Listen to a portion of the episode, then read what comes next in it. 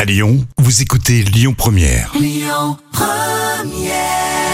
Première, bonne fin de matinée avec à l'instant Aimé Simon. Euh, élémentaire dans l'instant culture, c'est pour épater les collègues avec, euh, comme toujours, professeur Jam.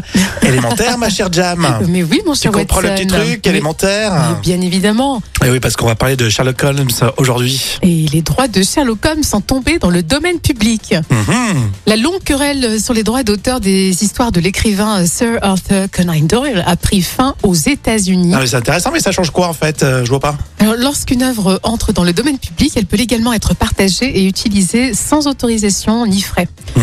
Bon, les œuvres de 1927 étaient initialement censées être protégées par le droit d'auteur euh, pendant 75 ans. Mais la loi de 1998 sur l'extension de la durée du droit d'auteur a retardé leur ouverture D'accord. de 20 ans supplémentaires. Donc concrètement, si euh, par exemple je fais un film sur euh, l'histoire de Sherlock Holmes, euh, je demanderai à personne. Voilà, c'est ça. Ah, c'est pas mal, je peux me faire de l'argent, mais comme tout le monde peut faire là, cette chose-là, Oui, ça ça- a peut-être moins de valeur. c'est possible, mais toi, tu as beaucoup de talent, donc tu sauras, tu sauras mettre en valeur ce nouveau Vous savez, Sherlock. vous savez me flatter. Mais euh, élémentaire, mon cher Watson. Alain Souchon pour continuer. euh, avant les infos, toute l'actu euh, lyonnaise avec euh, Amaury sur Lyon Première. Écoutez votre radio Lyon Première en direct sur l'application Lyon Première, lyonpremière.fr et bien sûr à Lyon sur 90.2 FM et en DAB+.